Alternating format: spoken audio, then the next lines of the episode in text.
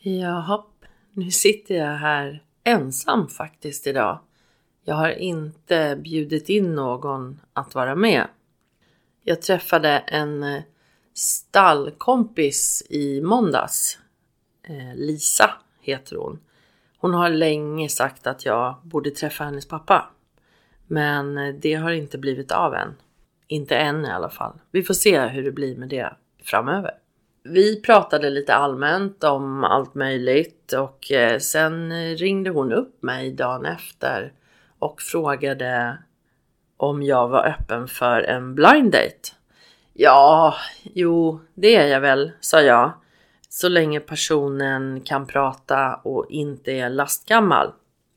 Nej då, sa hon. Han är trevlig och inte lastgammal. Men du, jag måste kolla med honom också eh, ifall han vill gå på blind date. Sen återkom hon på sms och skrev att eh, nu är det klart. Och hon bokade bord till fredagen efter, vilket då var nu i fredags. Jag pratade ju självklart med Björn innan dejten. Vi spanade in menyn på stället där Lisa hade bokat bord och det var faktiskt ett ganska dyrt ställe. Vi pratade även om ifall man skulle vara tidig eller sen när man går på dejt överhuvudtaget. Och särskilt i det här fallet. Vill jag komma dit först och sitta och vänta? Eller vill jag hellre komma lite senare och ja, men göra någon slags entré? Så jag tänkte i alla fall att eh, jag kommer senare. Björn sa också att eh, Hörru Victoria, du måste ju tänka på att maxa dig själv och göra dig så snygg du bara kan. Annars kanske du kommer ångra dig. Det var Björns tips inför kvällen. Taget sa jag, nu kör vi. Jag kontaktade även Lisa innan jag gick på dejten samma dag eh, och bad henne kolla så att eh, han inte skulle banga.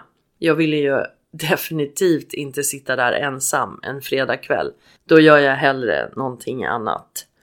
Alltså jag var helt svettig när jag åkte dit och jag fattar inte varför. Men jag tror att jag måste börja tänka på det. Att jag behöver nog ha pappersnäsdukar i väskan. Om inte annat för att torka av ansiktet när det behövs. Har ni tänkt på hur många äldre det är som faktiskt sitter och torkar sig i ansiktet med en pappersservett eller helst en näsduk? Varför blir det så? Och varför verkar det hända mig nu? Har jag uppnått någon mystisk näsduksålder av något slag? Grymt jobbigt. Jag kom i alla fall dit som planerat några minuter över sju. Jag fick tag på hovmästaren men vi hittade inte bokningen. Det fanns en Nystedt i bokningen men inte Nyström. Men jag tänkte att det kan nog vara jag faktiskt. Så jag sa det till hovmästaren att eh, du, jag tror det där är jag. Då tittade hon i själva bokningen och så sa hon Ja, fast det står att det är en blind date här. Ja, jag ville ju bara sjunka genom ytan. Hur var pinsamt. Men det är nog rätt bokning, sa jag och la till. Borde jag springa härifrån? Nej, sa hon och skrattade. Han har inte kommit än, så jag vet faktiskt inte. Hon log lite medlidsamt också. Jag fick vänta fem minuter på honom. Jag satt vid bordet och väntade inträngd i ett hörn. Och det var verkligen som Björn berättar i tidigare avsnitt att eh, man står och väntar på någon och man vet inte hur personen ser ut. Och så tänker man så här, ja men är det han? Nej, det var inte han. Eller är det han? Nej, inte han heller. Och så till slut så kom det i alla fall en lång och stor man med väldigt stor mage. Och det var han. Även han var svettig. Så det är alltså inte bara jag som har det problemet. Det var lite trevande i början. Vi visste ju absolut ingenting om varandra. Nada helt enkelt. Och han började med att beställa en flaska champagne. Och så lutade han sig fram över bordet och så halvviskade han. Jag tar den här. Och jag tänkte, ja, det får du faktiskt göra. Sen började han prata. Som många män pratar han rätt mycket om sig själv. Och vid något tillfälle under middagen så avbröt han sig och sa oj, nu pratar jag ju bara på om mig själv. Hur är det med dig då och hur tycker du om det här eller det och det? Jag fick veta massor om honom. Hur han sålt sitt företag och nu endast investerade sina egna pengar. Att han var ekonomiskt oberoende alltså. Att han bodde i ett stort hus med sjötomt och hade ett stort landställe och att han hade två bilar och en båt och att han skulle åka på semester och bjuda med hela släkten. Snark. Och så fortsatte det. Att han hade ett testamente där allt skulle gå till syskon och syskonbarn, för han hade ju inga barn. Och att om han gifte sig igen så skulle han ha äktenskapsförord. Okej, okay, good to know. Humor är viktigt för mig. Jag är lite osäker på hur det ligger till med hans. Jag tyckte det var jätteroligt när vi pratade om olika namn och han sa att de flesta namn är bättre än att döpa sitt barn till smörblomma eller något liknande underligt. Och när jag då svarade att min dotter har ett blomnamn i tredje namn, dock ej smörblomma, då trodde jag att han skulle sjunka genom bordet. Jag tyckte ju det var superkul, men han tyckte nog mest att det var pinsamt. Vi drack en flaska vin till och åt förrätt och huvudrätt men vi avstod från desserten. Och det är ungefär nu jag besöker damrummet. Inte med flit utan för att jag behövde och för att jag inte hade någon mixerburk i väskan. När jag kom tillbaka hade han betalat notan. Och jag kikade lite över hans axel och såg att vi hade druckit och ätit för lika mycket pengar som symaskinen som jag vill ha kostar. En hel jävla symaskin. Fattar ni? En symaskin på några timmar. Suck. Jag är faktiskt oerhört lättad över att han tog notan, även om jag brukar vilja dela på den. Men notan, den var nog faktiskt en droppe i havet för honom. Det hade han ju låtit framgå med tydlighet under middagen, så det känns ändå helt okej. Okay. Vi gick vidare till en bar i närheten och tog en drink efteråt och sen ringde han en taxi som droppade av mig hemma innan den åkte vidare hem till honom. Nu så här några dagar efteråt så har det inte hänt så himla mycket, men eh, jag pratade faktiskt med Lisa på lördagen eftersom hon hade hört av sig och frågat hur det hade gått. Jag ringde upp och vi pratade om honom. Jag kallar honom för Krösus. Han hade smsat henne och skrivit att det var mycket trevligt igår, maten var undermålig och vinet var gott. Men jag missade att ta hennes nummer. Du får gärna ge henne mitt. Även om jag är rätt osäker på om jag vill träffa honom igen så tänkte jag i alla fall att jag borde skriva och tacka för gårdagen. Så det gjorde jag på lördagskvällen. Och jag har sett att han läste det vid söndag lunch. Och vet ni vad? Han är ju faktiskt ingen gentleman. Han har inte ens svarat. Vem svarar inte när någon tackar för något? Det är enligt mig oerhört oartigt och uppfostrat. Hur tänker man då? I det här fallet 1. Man går på blind date. 2. Man ber fixaren lämna över telefonnumret till den man träffat. 3.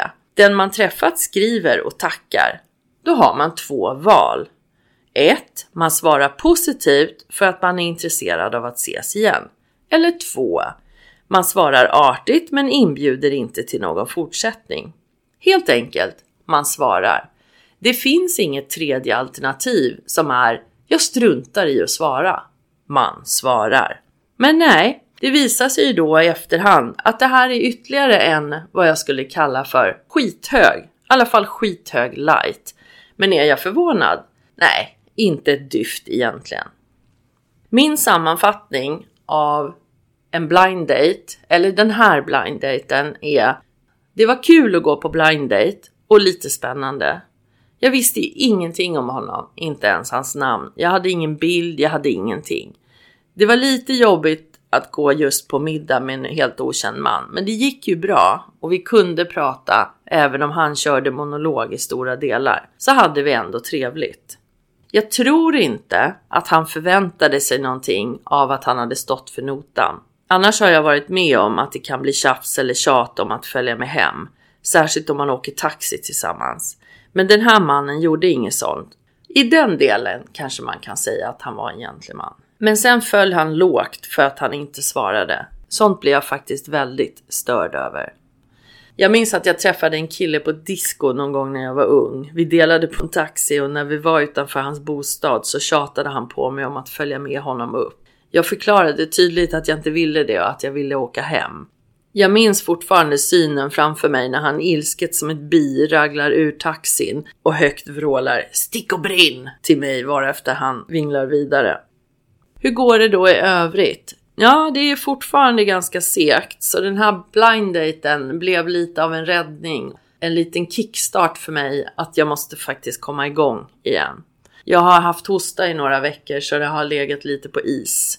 Jag har en annan dejt på gång, en som vill träffas. Jag har varit lite osugen, men vad sjutton, varför inte? Det kunde ju vara trevligt och gå ut en stund och bara ta ett glas vin eller en promenad eller något sånt. Sen är det ju över om man vill. Och Lisa, ja, jag kanske ska träffa hennes pappa. Det är väl dags nu. Hon är ju trevlig så då borde hennes pappa också vara det. Eller? Ja, jag ska nog faktiskt kontakta henne så hon får fixa till det. Det blir ju en halv blind date då i sådana fall, för jag vet ju lite grann om honom. I övrigt så vill jag be alla mina vänner som har singelmän i sin närhet att vänligen boka mig för blind dates. I'm game om de klarar att svara på sms. Wow, nu har verkligen mina krav blivit låga om det räcker med att svara på ett sms. Men då tänker jag att vi avslutar här och nu ska jag skriva till den där killen som har föreslagit en träff. Jag ska nog skriva, ska vi ta och ses då? Även om han ser rätt crazy ut på bilderna så kanske det kan vara värt det. Han kanske bara är en av de här äh, medelålders männen som är så oerhört dåliga på att ta selfies. Tack för att ni lyssnar. Fortsätt gärna med det. Hej då!